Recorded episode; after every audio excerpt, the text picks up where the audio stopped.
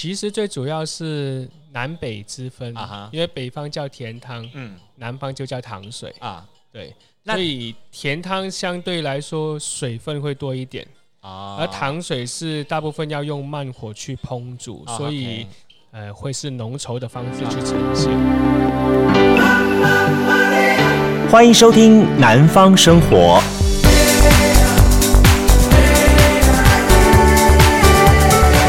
大家好，欢迎收听我们南方生活。今天我们南方生活的南方出张系列呢，带着大家来到一个，嗯，老实说，我认识他很久了，有三五年的时间了。那么那时候刚开始认识他的时候呢，是一个在一个很很特别的一个地方，在一片那个呃杂货柜的之间呢，认识的老板。那么由于在一片那个时候也是高雄一直在主推的一个叫做呃集集合的地方。那但是呢，在众众多的展售的这些当中呢，看到了这家店，它让我想起了非常多非常久远的一些回忆跟印象呢。在因此呢，我就鼓起勇气去跟他认识。没想到呢，那时候他提出来的东西，让我觉得非常惊艳。那隔了好多年之后呢，我听说他在高雄的林雅区附近开了一家店，每次经过他，觉得高朋满座。好，那么今天总算找到机会来认识他。当我走进了店的第一个感觉印象，大家知道是什么吗？呃，好吧，我们再介绍他出场前，先介绍他的 title 好了。他就是这个好国父孙文先生在海外的这个同盟会的支部的负责人，是这样子，是这样的 title 吗？没有啦，就是来自于香港的九记食堂水的老板哈，也宋乔宋掌柜在节目当中，嗨，非常欢迎我们的宋掌柜。Hello，大家好，大家好。哎，哎，我先问一下，说好了哈，你你开这家店，在这家新的店待几年了？哈，这家店，这家店有几年？差不多两年多，两年多了。这边店跟之前那个集合那边什么不一样？呃，最大的差别是这间店有冷气。哎，你还是不脱那个很幽默的那种 那种的回答跟生活方式哈？不用热啊，对啊。哎，我问一下，说好了哈，你从你认识开始，你那时候就卖的是食糖水，对不对？对，卖的是糖水。糖水嘛哈，糖水跟台湾我们熟知的甜汤有什么不一样？其实最主要是南北之分啊，因为北方叫甜汤，嗯，南方就叫糖水。啊，对，所以甜汤相对来说水分会多一点啊，而糖水是大部分要用慢火去烹煮，所以呃会是浓稠的方式去呈现，就有点像是香港的煲汤那样子，煲好久好久这样东西。对对对对，因为我们的水质相对是燥热的。所以，我们夏天水还有燥热、哦，对，就是水质有燥热跟、哦、跟热跟寒之分啊。呃，像呃我们所说的岭南地区，就是广东、广西，它的水源是一致的啊。因为水质燥热，所以才会需要喝凉茶来下火啊。所以自古以来，为什么都会觉得广东人脾气不好，非常的火爆？然后再来就是气候潮湿，嗯、所以才会养成煲汤祛湿的观念。哦，这样子。所以既要下火，又要祛湿。嗯，除了汤水跟凉茶之外，糖水就是另外一个选择。嗯，所以水质的问题，你去看四川啊，嗯、或者湖南、湖北，他们为什么要吃麻辣火锅？嗯，因为他们的水性寒凉。嗯，所以他们必须吃香喝辣。嗯，他怎么吃，他的皮肤都很好。嗯，可是到了广东，只要吃一点点辣就会上火，对，长痘痘。对，那我相信台湾它的淡水资源是相对是温和的啊，所以台湾才会有咸酥鸡啊。你在香港是看不到咸酥鸡的，有了，之前开了一家收起来了，对，恭喜他。那个连锁店。哎，不过我知道说香港其实它本来就是一个对饮食很研究的一个地方。我记得我小时候，因为我我我奶奶是顺德人，嘿，然后虽然是很久，隔了很久之后才才去跟奶奶找到奶奶，然后再商量。但是我记得在我奶奶在台湾的住了那差不多半年一年时间，她最长的就是在家里面三不五时煮什么竹蔗水哦。茅山就哎，对对对对对对，这种这种有的没有的东西，这样的东西就是他们很懂得煮一些有的没有的东西。他说，反正一年四季要配合，夏天要该喝什么，冬天还有每一年四季有不同的喝法，对对对？对对，就是夏天要消暑啊，秋冬要滋补啊。啊啊啊，所以用不同的食材去呃让身体变过得更好。啊啊啊，所以 OK。不过当然有人说了，这个要先懂得这个药性啊、药药理的东西，对不对？所以你你很早就开始在研究这东西了。呃，可能以前的人真的要研究啊，到我们长大的时候，其实有 Google 就好了，因为不需要去了解药性，嗯、我们都是用食材，食材又不是药，嗯哼哼哼，所以食材它能达到的效果不会像药那么明显，可是它也是有相对的用途。嗯哼哼哼，但后面的话还是要看我们的胃好不好。嗯，因为你你真的要去学的话，其实如果我们的胃不好，嗯，我们吃多少都吸收不了。嗯，所以还是不见效。嗯，了解。所以前提要顾胃气。嗯。如果大家有机会哈，来到了这个九记食堂水这个，因为首先是有两家店，一家是林雅店这边，对，文化中心这个这个店这边，一个是在盐城店那边。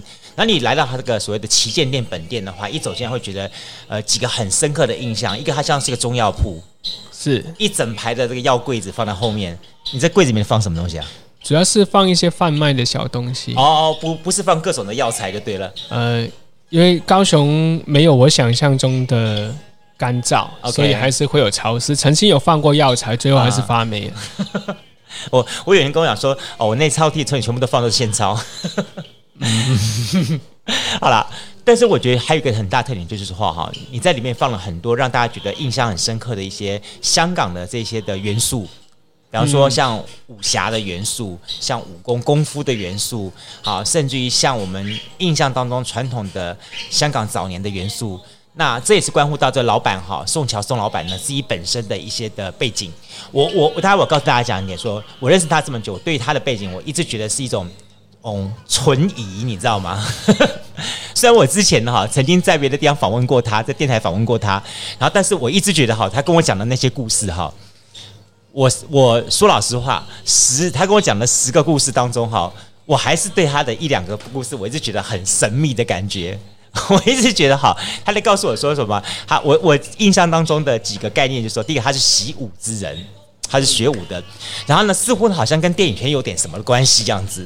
然后呢，诶，在在在香港那一块的时候呢，他又又学到了，好像是家传，妈妈传了这个呃糖水的煮法之后，让印象深刻，把他带到台湾来，等等这些的原因，这些的故事。那我们今天就再一次来跟老板好好来印证一下，到底呢，跟他几年前跟我聊的故事，到底现在故事是不是还是一样？好，我先问一下，你是习武之人对不对？略懂略懂。你是学姚氏咏春？对，姚氏咏春。你为什么当初会想去学咏春拳？是因为看电影吗？不是，因为是小时候是另练另外一种外家拳，叫蔡李佛。哦，我知道，我知道，对，对很多人都知道。因为扎马很累，对对对。所以为了偷懒就去学咏春。咏春是主要是手势的，不是他就是一开始只是因为觉得咏春的二字前仰马，嗯，没有那么累，嗯，所以才会去学咏春。嗯哼哼哼，对，学完之后它其实是一个蛮实用的东西。嗯，对啊。咏春学起来难不难？易学难精哦。嗯 OK，对，但是你学咏春学了几年？我学可以学一辈子啊！啊，应该说我玩了十几年吧，十几年。对，现在每天还在练，每天就是把它当做一个兴趣啊！啊哈，想练就练。其实大家如果来到那个我们宋老板的店里面的话，就可以看到一个木，这叫木人桩，对不对？木人桩，木人桩，嗯，呃。这个木人桩有，好像他们练咏春有两种桩，一个是木人桩，一个是什么竹竹竹人桩，是不是？呃，姚氏他有自己的蛇形桩啊，蛇形桩就是用竹子 来做的。啊啊啊好，这两种练的方法不太一样，呃，不太一样。对对对对。对然后你练的是姚氏，对。然后呃，如果大家有稍微对于咏春了解一下，等一下我会请宋老板跟大家补充一下好了哈。我们我们来之前先赶紧先 Google 一下。好，咏春它的派系，说老实话，最早最早追溯到一位。啊，好像是是呃道姑吧，还是？呃，应该说我们的祖师爷叫严永春。对对对对对。可是很多影视作品会拍，就是说，那到底谁教这一套拳给严永春？嗯，那有的人说是五眉师太。啊，也有的人说是呃南少林逃出来的武僧。啊，在竹林躲避官兵的时候看到蛇跟鹤在打架而悟出的。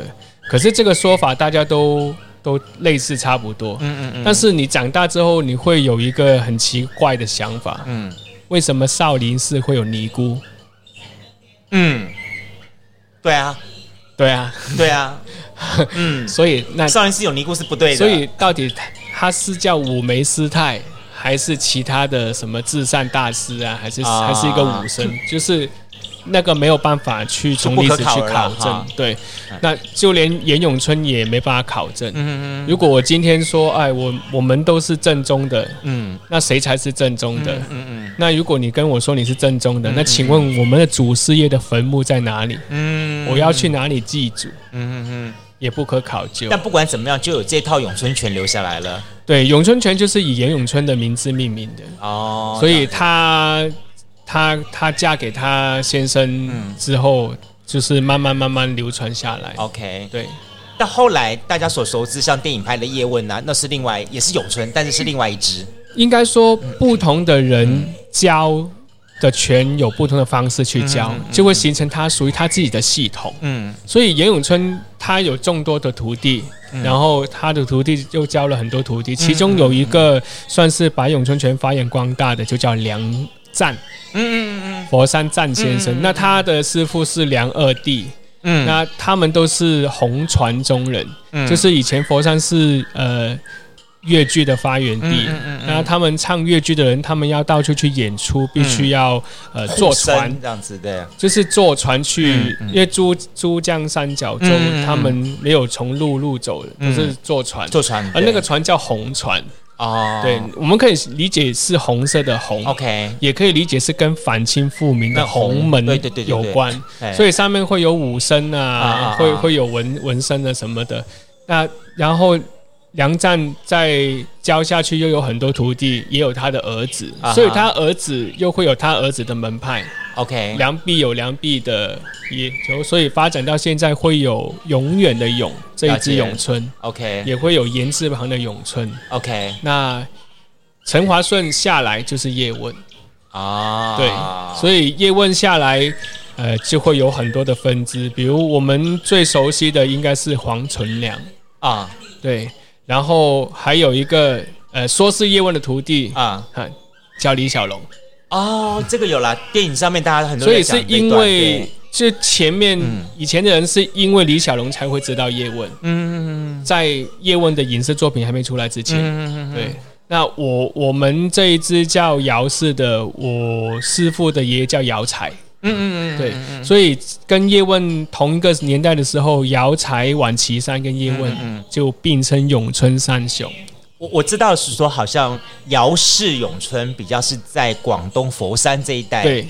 然后叶问的咏春比较是在香港这一带，对。那还有一个是在越南，对，晚岐山的，啊啊啊，对，所以等于说一直南下流，对对对对。因为有一些历史背景呢，毕竟他们有经历过战乱啊，甚至文革啊，所以里面有很多很多我们不知道的东西啊，才会发展到现在。所以知道你有武功底子，所以经常有没有人上门来上？有没有人经常上门来踢馆？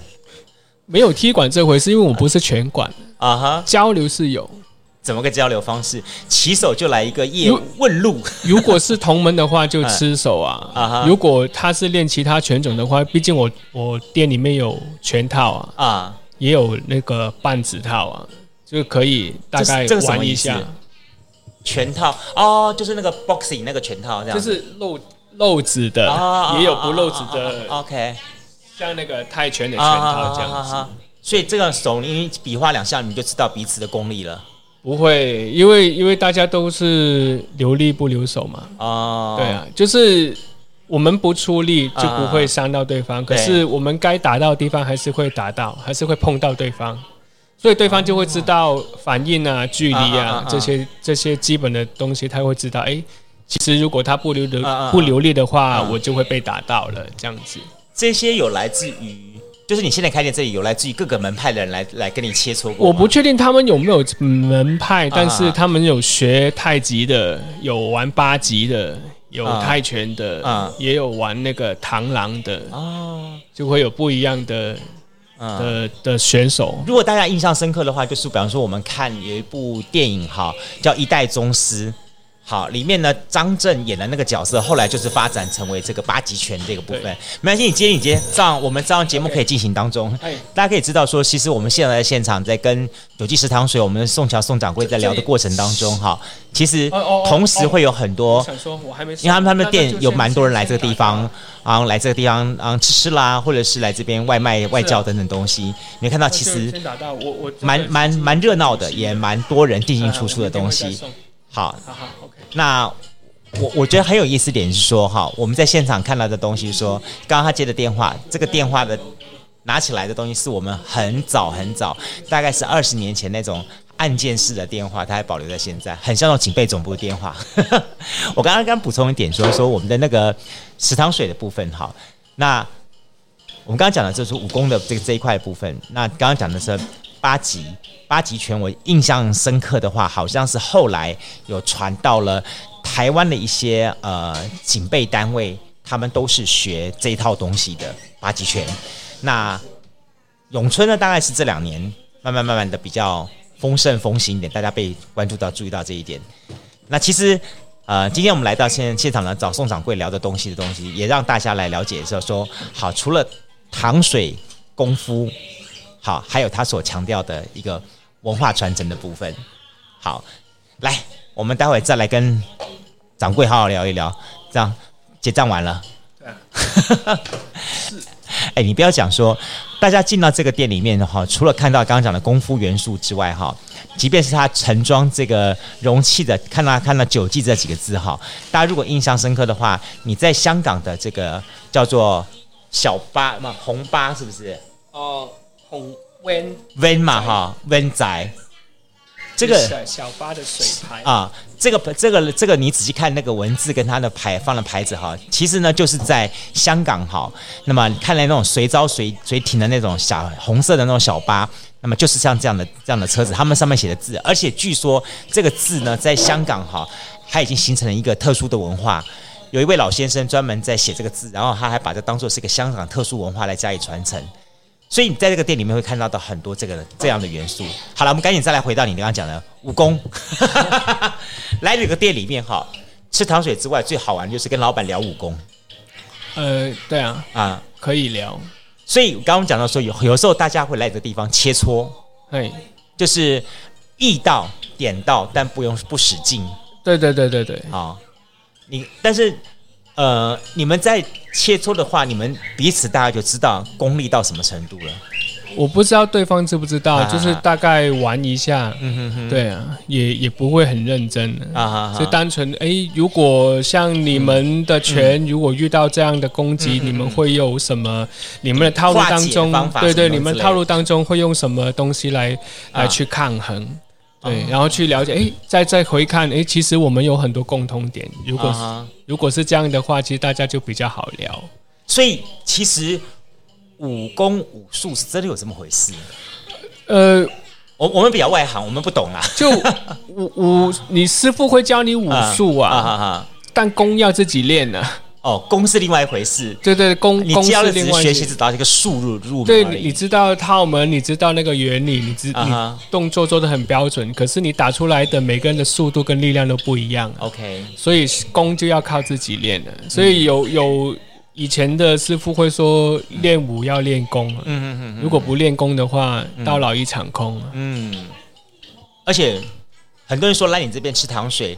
吃的是有武功的糖水，这老板不但懂武功，然后在卖的糖水的过程当中呢，还有功夫的元素在里面。其实没有啊，是大家的误解啊。对，或许在另一方面来说的话，这是其实这就本来就是香港文化的一环。香港的文化当中，在生活当中就能够。哦，所谓的节气不同，适度的去吃这些东西。那台湾人可能长期以来我们忽略到了这一点。当我们突然发现说有这样的东西出现的时候，我们觉得说把很多的文化元素连在一起了。应应该说是我们的生活习惯。嗯，对，就是小小时候就已经习惯了啊、呃，什么换天了就应该要怎么样。嗯嗯嗯，就就是习惯一种，就是老祖宗传下来的。对，像像。高雄换季了也不会换衣服啊，因为都是一样那么热，穿短袖太热了。对啊，所以就好像慢慢就忽略了。嗯、以前你闻空气的味道就会知道、嗯、啊，秋天要来了。嗯、甚至当你讲话会冒烟的时候，就知道其实冬天来了。嗯、没错。对啊，可是，在高雄好像，对啊，都是夏天啊。不，当然就这样。因此的话，你像你店里面卖的这些的糖水来来说的话。然后，那他会再跟再跟你以前香港的部分有什么不太一样吗？有啊，有有一些食材还是没有办法买得到。嗯，对啊，所以就尽量做不来就不做。嗯，做得来就尽量去呈现我记忆当中的味道。嗯，哎，我可以看一下你的那个那个糖水单嘛？那个，好，OK，大家如果打开它的这个糖水单里面，就可以看得到它里面东西哇。有马蹄露、西米露，然后红豆沙、什么炖耳啦、西，然后还有什么芝麻糊、杏仁露等等这些东西。其实所有打开当中的，我我最第一个映入眼帘的就是杨枝甘露。对，台湾人很多人都认为说，香港杨枝甘露是一个好像到处都可以喝到的，应该是代表香港的一种一种糖水文化吧。它其实不算是传统的、嗯、呃广东糖水哦，因为广东糖水就是。二沙三湖没有西米露，因为西西谷米不是二沙三湖哦，是哪二沙三湖？红豆沙、绿豆沙啊，芝麻糊、杏仁糊、核桃糊哦，对。但是西西米露本来就不是传统广东糖糖水的东西，是吗？对。哎呦，我们都一直以为西米露是塞梅罗咯，就是香港代表咯。西西米露其实是是东南亚才有的哦，因为香港本来就是一个多元文化的城市，对对对对对。嗯、所以呃，后面是因为文化交融才会出现有西米露这种东西。OK，那大概一九八四年的时候，嗯、香港有一间叫丽苑酒家，它就有做芒果西米露哦，所以以前。在一九八八四年之前是没有杨枝甘露的出现。OK，一一九八七年他们去新加坡开分店，嗯、才根据新加坡的气候改良了芒果西米露的做法。哦，然后取这个名字是因为它里面有加了柚子啊，嗯啊，酸酸甜甜的啊，而光吃西米露的话可能会比较甜。对，对，芒果味。会出来，但是它并没有很惊艳。啊，所以加了柚子去点缀的话，酸酸甜甜才会把芒果的味道再提升另外一个层次感。所以改名字的时候，当时的主厨就想到了观音手上有杨枝净瓶。杨枝甘露水，因为那个柳枝洒过的地方就会如沐春风，大地重生嘛。OK，所以在寓意上就取了一个这样的名字。OK，是因为它酸酸甜甜的。哦，不，另外一个东西，我就我每次在你店里面很喜欢喝的就是马蹄露。嘿马蹄马蹄好像这也是香港人的一个特色，对吧？呃，马蹄它是一种很常见的食材，它属于根茎类的植物，其实就是我们台湾人所知道的荸荠啦。对，台湾叫荸荠，只是台湾对于它的用法没有很多。嗯，我们会把它做成蒸糕。就叫马蹄糕，嗯，炸的就叫马蹄条，对，而做成糖水就会叫马蹄露或者马蹄羹，哦，对，我现在会偏向叫马蹄羹啊，对，羹汤好像本来就是香港对于这类型的东西一个特殊的一些做法了，对，因为在香港其实还会再加鸡蛋在里面，鸡蛋，对。但是在台湾我就不敢这么做。我我我一直认为哈，我们宋宋掌柜哈，他是一个很应该这么说好了，他与其说他是一个呃很很重视文化的人，我相信他重视文化，但是更重要的重点，我觉得他是一个很喜欢去挑战传统的人，在他的很多的店里面啊，还有他的一些的经营观念，还有甚至于包含了他的一些的这些饮食当中哈，你可以看到处处很多他的童心在。好，就比方说你进来之后，你会看到，比方说，呃，他看到这些一个一个的公仔啦，哈，但是他把那公仔脸上会再挂一些不奇奇怪怪的一些的面具啊，什么东西的，就 让人觉得这是一个非常非常跳动、非常突兀的这种感觉。没有啊，没有奇怪的东西，哪里有？啊，嘿，还有一点哦，我我我们我知道是在那个香港的时候，我们还有吃到什么炖奶啦、撞奶啦什么这些，对为什么你的店里面没有想供应这个的？哎。因为你要，比如说最出名的是双皮奶，嗯嗯嗯嗯，可是双皮奶要用水牛的牛奶来做，水牛的牛奶，水牛哦，对，水牛的牛奶。台湾好久没看到水牛了，脂肪含量最高的。对对对。那台湾我自己做过，就调查就是我们鲜奶不行吗？花莲有水牛哦，但是好像都是公的，没有母的。所以比较难做，你公牛很难挤出奶来。对，所以就就暂时先放弃啊。Uh huh huh. 但以后看有没有其他高脂奶可以去取代，就再试试看。因为实际上水牛的牛奶是是最完美的，嗯、那个味道很多其他高脂牛奶做不到。进口的牛奶也没办法出来做出来，就没有这个时间去去再再试啊。对啊。哎，你知道这些糖水这些东西哈，是你有特别去拜师吗？还是什么情况下学来的？我没有拜师，那你是我妈还要拜师哦，跟妈妈学的，这是一个香港的特色，就是说每一个香港妈妈基本上都会做很多这种这种这种一个煲汤啊，或者是煮糖水这种类型的东西。对，但是你你真的在做的时候，呃，因为。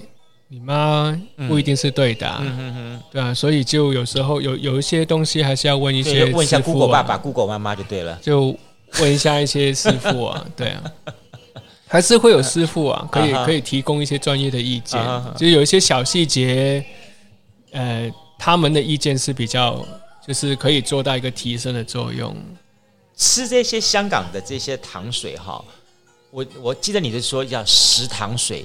对，不像台湾那那家就是冷冷饮，饮用饮的用喝的。对对，这两者之间最大的不同点是在于吃吃的才能吃到料，嗯、要吃到真材实料才能叫吃的。嗯、对，而喝的话就会像台湾的饮料店那样用杯子装，嗯、你也不知道你喝到的味道是添加还是熬煮的。啊、嗯，嗯、所以就像最简单，呃，很多。客人会来点芋头西米露去比较的话，嗯嗯、其实除了你闻到的味道、吃到的味道之外，其实你用眼睛就应该看到芋头的纤维是要保留的。如果是煮的话，那当然如果你用果汁机打的话，就可能会打散了。嗯嗯嗯嗯对，所以有有一些小细节，呃，是人们很常会忽略的。比如说，你喝完之后会不会口干舌燥？不，不是加糖就好了吗？因为如果你你喝完，你有添加糖太多或者有其他香料的话，有可能会让你口干舌燥。更干了，对对。哦，因为人都会习惯哦，因为天气热啊啊，所以喝东西要加冰啊，因为冰块加了怕融掉会没味道，所以又要加糖啊。可是最后又因为糖放太多，了解。又要再喝一杯 啊！不就是这样才能卖到生意？对啊，但是对于顾客来讲，这就是一个恶性循环。如果是天气热，嗯，你到底是口口渴，还是你本身是燥底？那你为什么不要一开始就选择一个寒性的食材来食用？这点我觉得很有意思哦。也许你自己是学武功的人，所以你其实你在这方面你有这个概念，就说嗯。这个人的体质、身体什么状况，嗯、我们应该尽量去用什么样的方法，透过食疗或食补的方式，让我们在吃的过程当中不会跟我们自己本性性质相对抗，然后造成更奇怪的一个循环跟反应出来，这样子就略懂就好了。啊、因为我们也不是专业的医生啊，对啊，但是我们会大概知道。我们身体的讯号是在提醒我们，其实你不应该要吃什么啊，或者你应该要吃什么去帮助你。所以你不会说，比方说将来在外面大热天进来之后，马上就来一杯 很冰很冷的那样子的茶、红糖啊什么之类这样喝下去。我我是觉得有糖的东西不一不不会帮助你解渴。嗯嗯对，如果你放了糖，那其实最最解渴就是水啊。了解，对啊，冰水是可以啊。欸、你们家的这些的这些的糖水哈，嗯，大概能不能跟大家来介绍一下说，说你是透怎么样的一个过程，然后把它煮啦，或者是烹调出来的？透过一个什么过程？对，这你这个规划的大概的过程，比方说好了，像像马蹄露啦，好了，对马蹄露你在整个的煮的过程怎么来进行呢？是先挑马蹄，然后之后呢，再经过一些什么料理的程序才出来呢？没没有挑马蹄这一步，嗯、因为我懒。我就直接请请市场的人帮我削皮。Uh. 对，如果我要还要自己削皮，就太花时间。啊哈、uh，huh. 对啊，全部都先处理好。对啊，就削完皮，嗯、然后我再切颗粒啊。嗯嗯嗯，对啊，再自己再切颗粒。所以其实对于糖水来说，嗯，真正的功夫是在什么地方呢？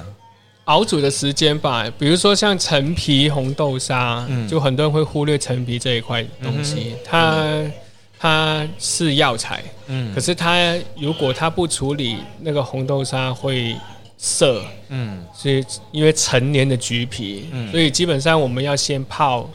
泡完泡软了，然后再用刀把那个果肉削掉，才不会有那个苦涩的味道。嗯，然后有的人他不不喜欢吃到陈皮，嗯，所以陈皮会用再用一个袋子隔起来。嗯哼哼哼。但是如果你陈陈皮的年份不够，嗯，你用袋子隔起来，那个味道就没有。嗯，所以你又要挑年份足够的陈皮。嗯哼哼。所以。像这些就是前前面的前面的动作，嗯哼，对。那你会建议，比如说你的呃客人进来之后，怎么去？你这你这边的糖水这么多，怎么去挑选自己最适合的？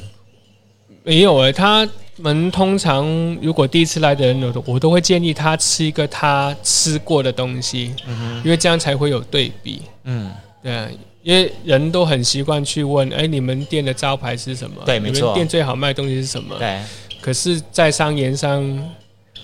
人性是黑暗的，你这么问，我一定把最不好卖的东西卖给你啊！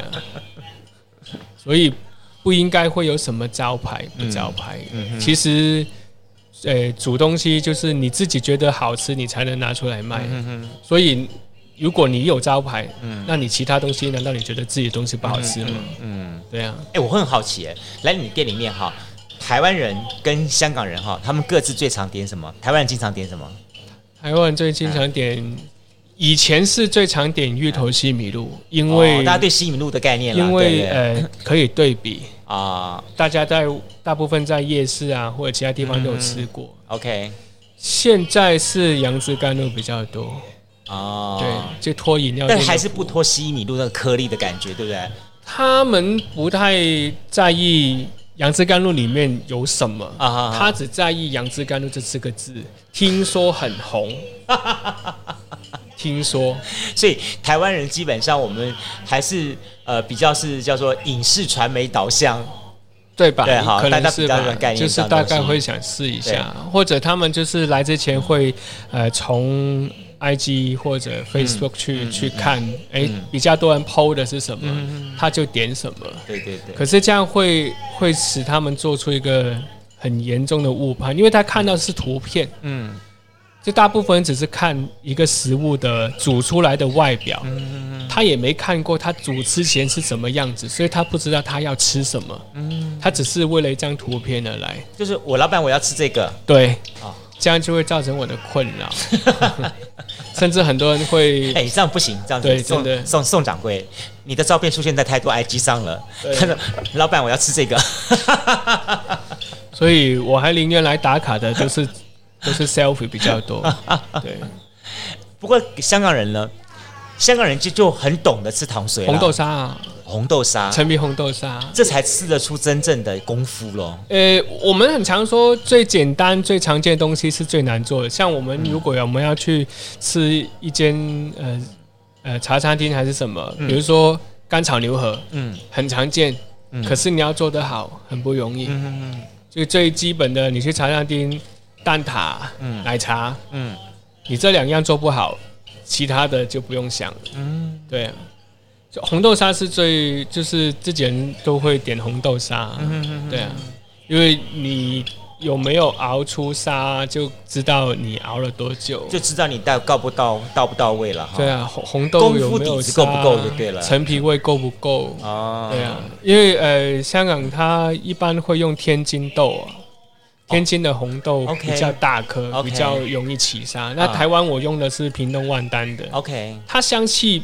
比较好，嗯，但是它没有很大颗，哦，所以它要起沙的话，可能呃花的时间会再多一点。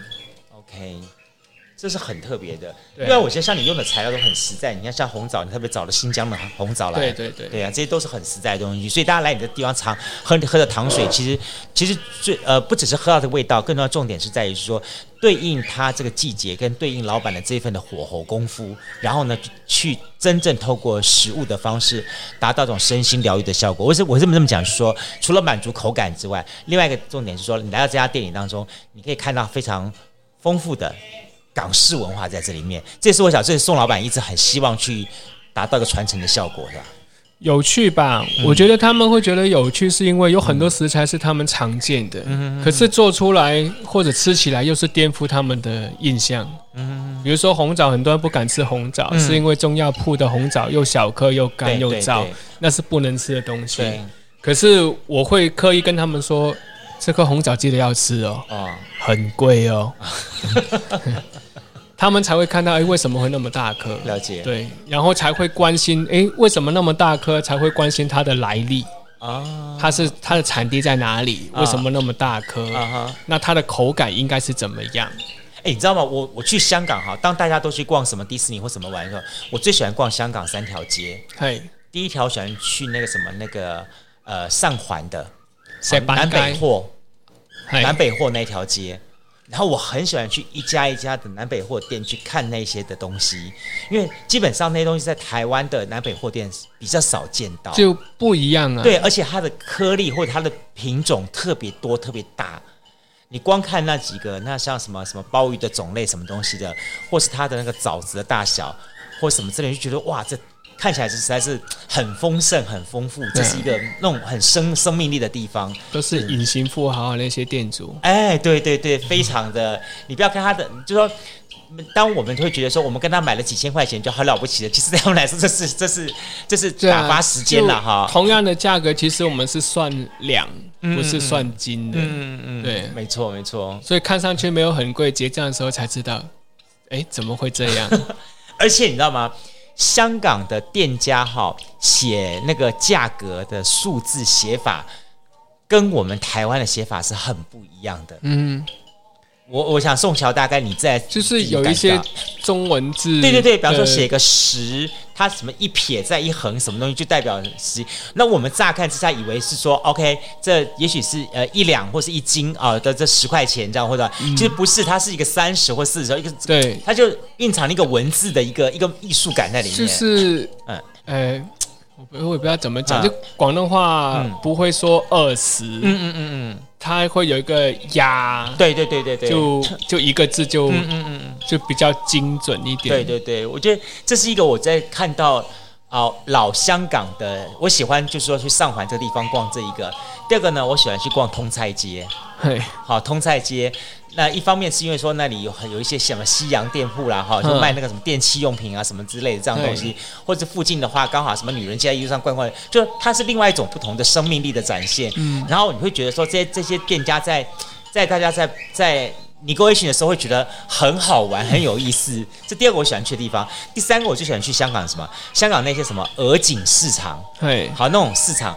然后你会觉得跟台湾是完全截然不同的。像我们菜市场就是菜市场了，对。香港是在一楼是菜市场，然后呢，它的二楼呢是有很多那种一间一间一间小店铺。然后你发现说这边是一间中药铺，中药铺的隔壁呢，哎，是一间卖什么呃缝纫的那种。补补东西的那种那种店铺，在旁边是一个专门帮他看面相的，因为店租贵啊，对对对，不同的地方但很好玩。但是在这么多店铺的正中央，又是卖很多吃的的大大排档的这样这样集合在一起，熟食跟那个买生的又会夹混杂在一起。对，我觉得这是一种很很活生生的一种香港的这种文化的那种感觉。就就是因为店租贵啊。所以香港很厉害一点，就是我们能够在一个各方压力的情况之下去找到一条自己的生路。对啊，就要比较灵活啊。嗯，就长久以来都是用这样的方式去存在。嗯哼，对啊。所以在你的店里面，我们也看得到一些香港文化的一些的讯息讯号，可以看得到。比方说你的碗，对不对？呃，对。我记得你很早就跟我介绍过你的鸡公碗。对对。你现在鸡公碗砸了怎么样呢？是不是砸的差不多了？还剩下几个？就也没几个。就剩这几个了。哦，那那个是破掉的。哦，破掉了。对，你现在还是要？我记得那时候你说你特别订了一批鸡公碗来，对对对，剩下没没剩不到一百只了，对，哇，剩几十只吧。这鸡公碗也是香港的一个特色嘞。对啊，好，鸡公碗我记得最早大家印象深刻的话是在呃电影里面看到吧？周星驰的电影会很常出现。好。这个鸡公碗是香港人本来平常就在用的，是不是？应该说以前呃，香港有个地方叫大埔，嗯，大埔就有窑，对对对，大就他就有有窑去去生产这个碗的，哦，对。然后后后来是因为周星驰很常用这只碗。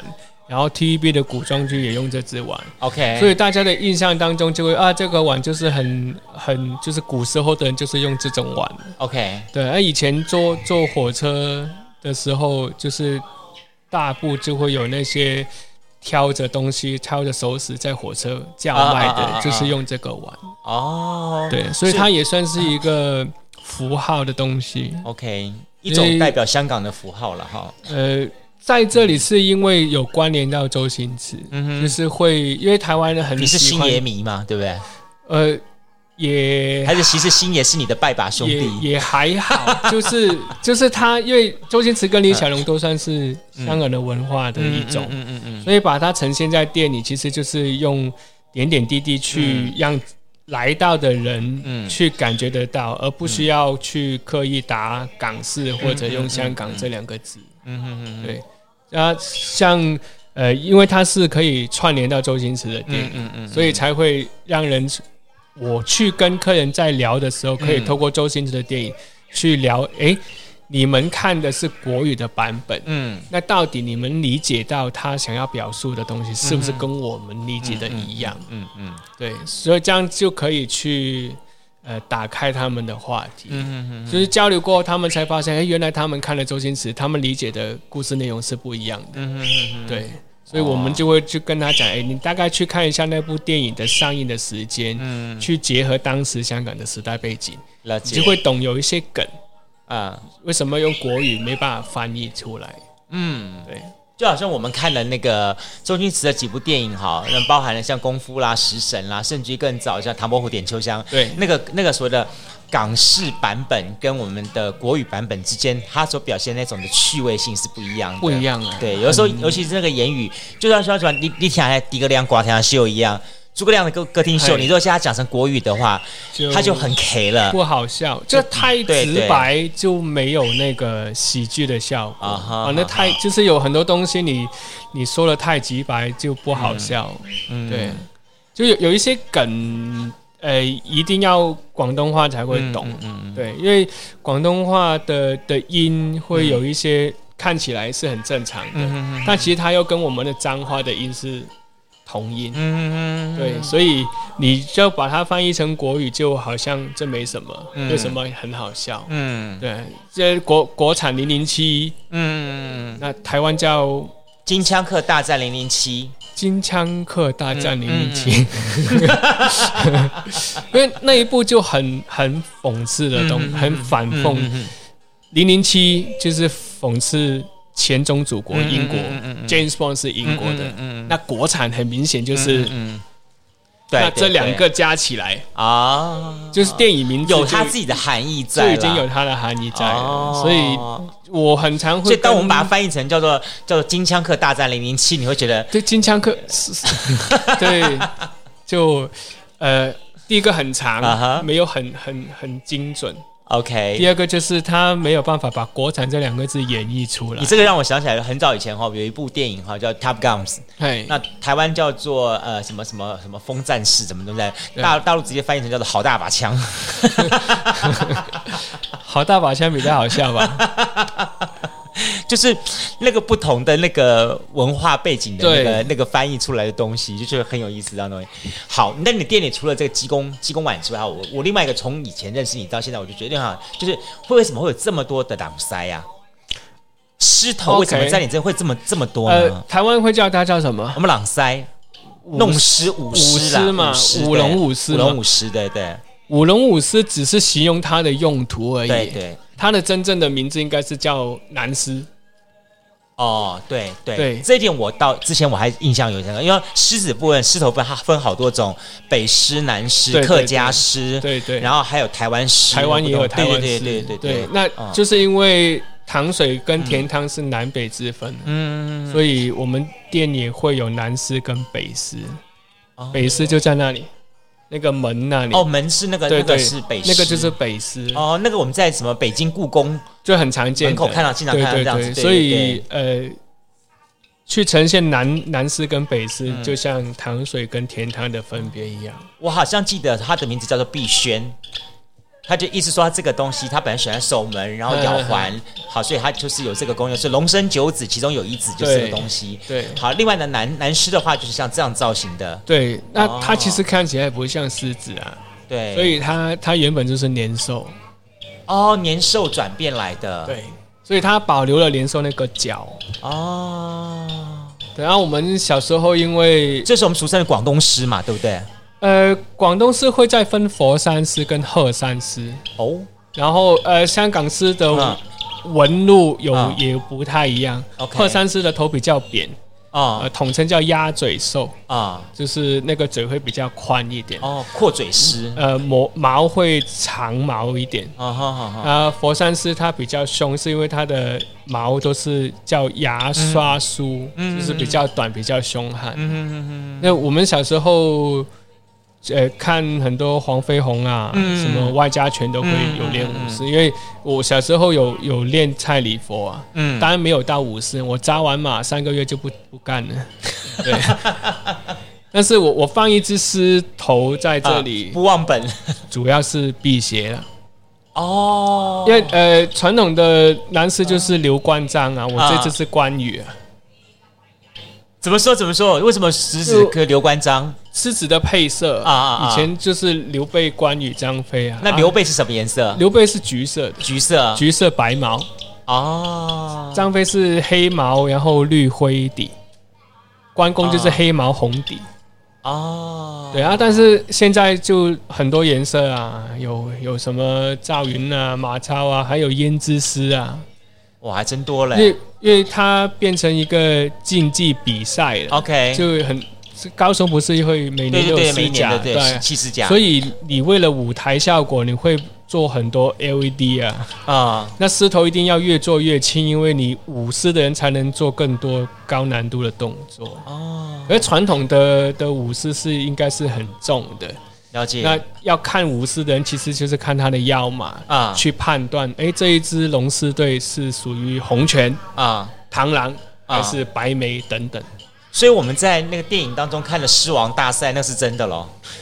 我以为我我们在我们很传统当中，我们认为说狼塞嘛，就是就是这就是就是那个跳那个对喜庆宴会的时候用一用嘛哈。我们印象当中舞狮就是。就是他们不同的拳馆过年啊，或者有店铺开幕啊，嗯，去抢生意。抢生意为什么？就啊，你你请请一组师来采青嘛，啊，我也请一组师来采青，然后大家比赛。对对对，两边就是看谁的功力比较厉害嘛，互互相那那你今天如果是一个小朋友，我妈妈我想要学学舞，你要你要学红拳还是蔡礼佛？那就看他们舞狮舞的怎么样。哦，对啊，那你你你你没有很常这样打擂台嘛？对对对，那那你就用舞狮来显示自己的功力。哦，哎，这一点跟台湾真的很不一样。台湾来说的话，大概就是。找一个舞龙舞舞狮的，啷哩啷这样子，咚咚咚咚咚，就比较偏向民间的民俗的东西，对对对对，宫庙的东西，比较看不到武艺这一块，对对对，就跟我们印象当中的不太一样。了不起就是踩个梅花桩，然 后梅花桩就是踩三步退两步，带着这样东西，就拿红包，然后三步五十就还看到有人掉下来，所以所以你发现那个桩越来越短，越来越矮，就取个好意头吧，对对。大概都这样的东西，对啊。但香港这一块就是真正扎过扎实的功夫了。你武馆就一定会有狮头啊，哦，你武馆就一定会有狮头，哦，就挂挂挂在上面的。啊。咏春是没有没有舞狮的，哦，对，因为就只有外家拳才会有舞狮，嗯哼哼哼，对啊。可是就把它呈现在店里啊，去挡煞，哦，这也是香港人一个特殊的一个。一个风俗啦。像台湾就是用什么八卦镜啊或什么之类的，哦对，香港会用这样的方式，就只是意象的东西啊，嗯、因为他也没有踩过青啊，所以其实只是一个装饰而已啊。说是这么说，踩过青就会很不一样了，就代表说有上过战场就对了。就是听听说踩过青的，就是有点像开过光的一样，哦、就不一样。哦，对，就就就像你你你做一个龙龙头，你画龙不点睛，就对对对，没有那个神采。哦，就有有一点不一样。对，了解了解。你的电影里面第三个我觉得很有意思的东西，就是看到很多的功夫李小龙啊、叶问啊这些东西。对。那是因为你的学习跟你的兴趣是好，呃，小时候喜欢玩玩具啊，嗯，那这就自己也没有到那个年纪，所以没有办法跟李小龙身处在同一个年代。但是，呃，长大之后去看李小龙，就是不同年纪去看李小龙，会有不同的东西去吸收。嗯，就是除了武术以外，他的哲学理念，嗯。对啊，所以他其实对香港影响蛮深的。嗯哼哼哼，就是如果今天有很多人把他当做一个民族主义者，嗯嗯嗯，那他应该要要支持美国政府才对，因为李小龙是美国人。嗯嗯嗯，对啊。嗯。可是你如果只是把他看成成一个精神偶像，那他给你的东西，在你的不同年龄阶段会有不同的东西给你。对啊，像我们。都很认同他的理念的，嗯，Be Water，嗯，对，就无论是去年还是以前，还是到现在，嗯，嗯，这句话都非常的受用，嗯嗯嗯，对，所以你这里变海外支部了，没有海外不海外啊，对啊，就就能聊就聊啊，所以很多人到九记食堂水来。哎，就是要说的，不只是喝一碗神汤同水，哎，重点是能够在这里找到家的感觉，一个香港人海外家的感觉。香港人来这里会比较轻松，是因为他可以肆无忌惮的去骂脏话吧？嗯、我说老实话啦，哎，香港的脏话哈，我觉得是太有意思了，就是他的字跟台湾传统的骂脏话哈，那真的叫做是生动的。什么扑街啦，嗯，什么丢什么东西啦，什么之类的，我觉得扑街其实不算脏话，那个不算吗？扑街不就是骂人说你给我去扑街，对不对？呃，如果用你们冚家铲啊，你们的啊冚家铲就好好难，就全家死光光的意思嘛，对不对？他其实不止啊，不止哦，就是呃，因为扑街为什么不是脏话？是因为你们会觉得扑街是形容一个人在街上跌倒，哦，是吗？是不是？哦，就因为我是吗？就是应该是就你扑街，你们走到马路上，你自己就扑扑倒大街上去嘛。但其实它并不是这个意思，因为它其实是简化了。它原句应该是谁扑街，有一个死字哦，就是就是骂你这个人死在马路上就对了。其实是骂王八蛋，不是骂你。扑街跟王八蛋这两个字差很多耶。对，那据据说是以前呃。英殖年代就是会有很多、uh, 呃香港的女生啊被外国人搞大肚子就弃而不顾，uh, uh, 但是在那个年代家长是不能直接去骂外国人的，无论是美国水手还是英国人也好，那他们就会说：“哎，女儿你不要跟这个王八蛋出去，uh, 好不好？”就、uh, uh, 后来就把那个王八蛋用了另外一个字来代替。因为他们去呃约会的时候，啊，呃，听说那个年代，因为老外也不会看电影啊，啊。不会看中文电影啊。所以他们会带女生约会，就是去运动。啊，运动啊啊，所以家长就会说，呃，女儿可不可以不要跟那个 sport guy 出去？哦，所以是由 sport guy 演变成谁 p o t guy 啊，可是就是同样的语言随着、嗯。时间的演练就会变化，嗯、人家就是开始去剪掉那个死字，就说啊，那个扑街，嗯，就是其实就是说你你这个王八蛋哦，因为我没有必要诅咒你在街街上跌倒，这没什么啊。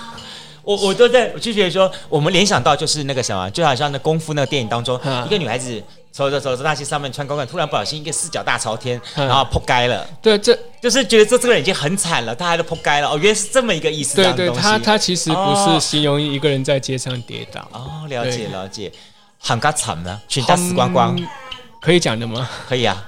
冚家铲就真系，它因因为冚这个字呢，啊、呃，我们有有不同的写法啊。有一种写法就是一个宝盖头跟一个山。对对对对对对。那请问有什么是在山上又有屋顶的？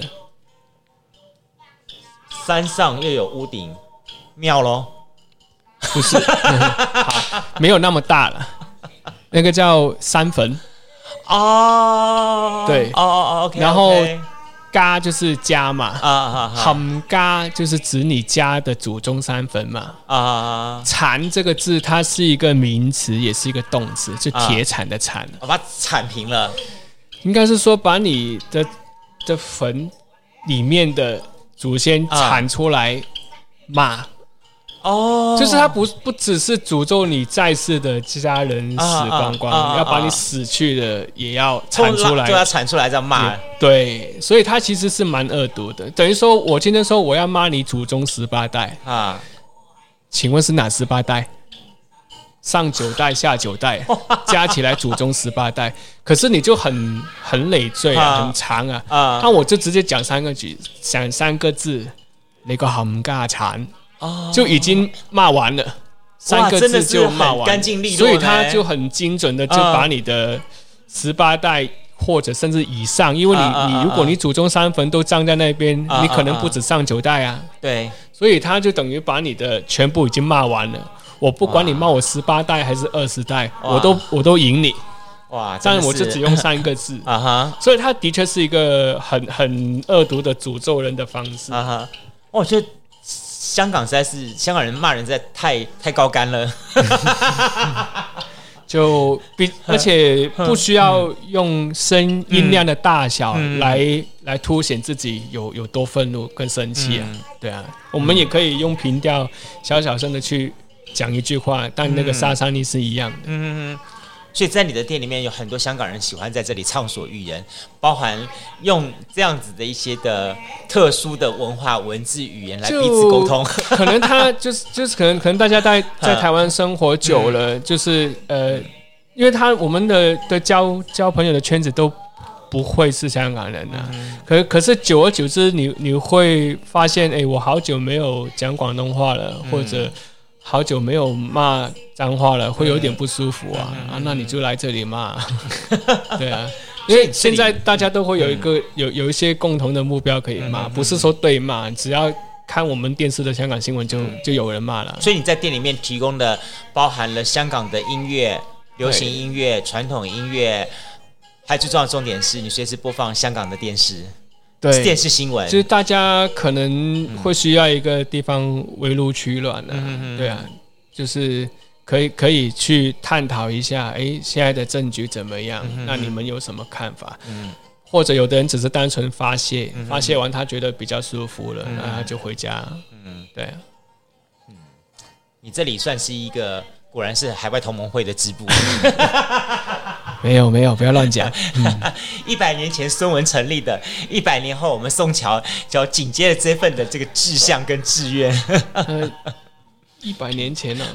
对啊，他他他还有能力去海外集资啊，我们就没有，我们只能吃自己。你现在的糖水是你自己做还是自己做？自己做，嗯，每天晚上熬，半夜来熬，呃，通常是早上。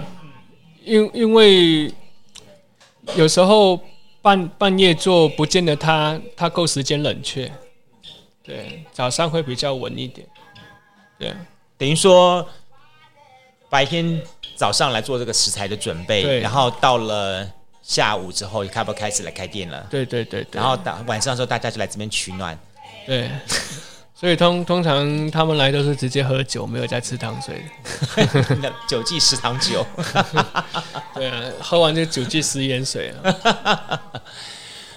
这么多的香港朋友会来你这个地方哈，有人认为说你这里变成了香港香港朋友在高雄的一个重要的朝圣场所或聚集的场所。没有朝圣呢，就有一个聚聚焦点吧。嗯、对啊，嗯。也没有什么朝圣不朝圣，嗯、就是有有经过就进来打个招呼，也很常会有这样的。你自己怎么来看？你比方说你自己说老实话，你原来不是台湾人，嘿，但是你现在已经在高雄落地生根了。我刚一开始我就说你对感高雄啊，这已经变成你一个家一样了，它本来就是你的家了。嗯，对啊，其实。人在哪里，家就在哪里。嗯、其实并并没有分我在台湾还是在香港。嗯、对，如果今天你回去香港，可是人都已经不是熟悉的人，甚至更可悲的是，都是熟悉的人，可是他们已经跟以前完全变了。嗯，你你那个感觉会会更不好受啊。嗯，对啊，在在台湾反而呃，像承接了香港以前的多元文化。嗯，呃，像像台湾有很多什么。婚姻平权啊之类的，嗯、都都是一直持续在进步的，而同时也会有一些呃保留了一些守旧的声音，嗯嗯嗯，对啊，可是大家对，可是大家都会同时存在这个地方，嗯，嗯对啊。说这是台湾可爱的地方。对啊，虽然它吵吵闹闹，可是这对啊，台湾就是这样。那给你的感觉就是这样子舒服。你不可能只永远只有一种声音。嗯嗯嗯。因为就像我们很常说，对一些不同政见的人，很常讲的话，就是就算我不同意你的观念，嗯嗯，但我会誓死捍卫你表达的权利。可是如果变成骂战就没有意思。就像我刚刚说的。呃，如果吵架只是比谁比谁大声的话，没有意义。嗯，那不如比骂脏话，看谁用更精准、简短，而不需要大声来把对方给骂下去。哎，这厉害！这样还有东西学啊。下次办一个九记食堂水之骂人大赛。对，以以前以前香港有四大才子啊，就就就是有玩中文大学就有玩过这种东西啊。看谁会比赛骂人，就是十四个脏字都不能重复啊。骂下次，对啊，上网去去找肖若元就有了。OK，对啊，OK。我我觉得其实九记给我的感觉，就好像说像你说，它就是一个你的代表，你的背后的文化，代表你的家的感觉，就是呃转移的地方，但是你还是把这个家带的，然后把这份家的味道。带给每一个来这边的人，就尽量让他们去、嗯、去理解我们的过去啊，嗯、哼哼对啊，如果有探讨未来，就在探讨，嗯、哼哼对啊，因为不见得每个人都会想要了解你为什么会这样，嗯、哼哼大部分来的人他会觉得，第一个觉得不一样的地方就是服务啊，嗯，啊，你的态度怎么这样？嗯，对啊，所以我不能用我的态度嘛，就是很很很很多客人他还是会愿意去去。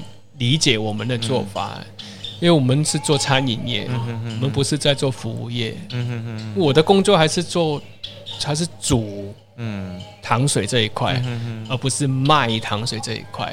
对，我煮出来，你想吃就卖你啊，你不想吃我也不会勉强你啊。嗯、哼哼。所以我这里没有低消，没有用餐时间，嗯、也不会有服务、啊。嗯，对啊，就开始会慢慢理解啊。嗯、哼对啊，因为我又没有收服务费。我没有时间呢、啊。我觉得这就是我跟哈宋宋掌柜哈每次在聊天聊到最后，我就觉得非常好玩的一个地方，就是台湾这些人一直强调所谓的服务至上，CP 值，对对，CP 是什么东西的？然后呢，很多时候我们就忘了我们自己，呃，一针见血我们要的是什么东西？说老实话，啊、要太多的话，你有没有做成相关的付出呢？如果没有的话，对，如果你只在意服务的话，却、嗯、忽略了食材给你，嗯。嗯。给你的帮助其实就本末倒置了，因为你来吃东西的最基本条件是你身体需要，嗯。或者你的口腹之欲需要，而不是你单纯想要有一个服务很卑微的人在旁边。嗯因为这样你去夜总会就好了。你总是这么直接的就在讲一些很很直白的话，因为你是想要花钱当大爷。那我为什么不要花钱投资一一部电影，让你整部电影就是演大爷就好了？这倒是大爷。最后我问你哈，嘿，请问一下，你到底是不是搞电影圈出来的？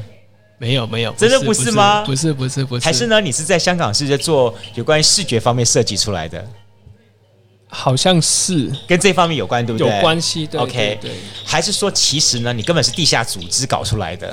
没有啦，没有，没有那么多地下组织啊，现在。都都很地上呢，对啊。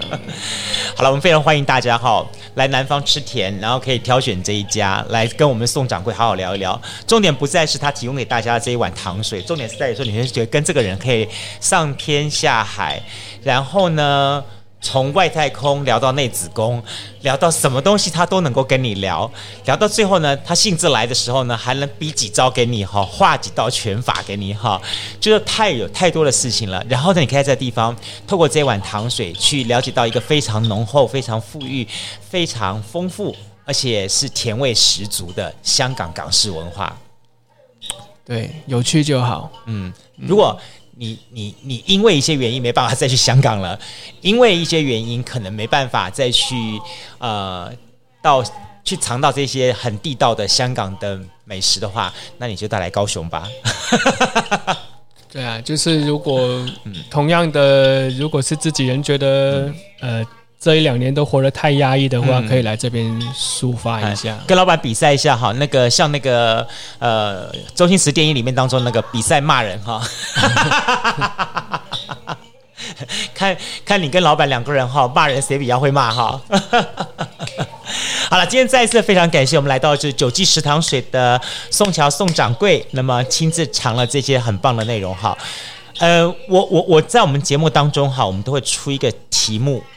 来考验一下我们听众朋友，嗯，好，我会想跟大家来出一道题目，来跟大家啊、呃、问一下，好，请问一下，那我们今天提到的，好，刚刚宋掌柜有提到的，那么他店里面的这个狮子哈，嗨，代表的是哪三个？好，刘备、张飞、关羽当中的哪一位？OK，刚才我们提到喽，好，在我们的节目当中有提到说说他们在电影当中的这头狮子，就进门口看到的狮子，到底是刘关张当中的哪一位人物的狮子一像？OK，来考验大家有没有仔细听我们节目内容。好啦，再次感谢宋掌柜，谢谢你，谢谢，谢谢拜拜。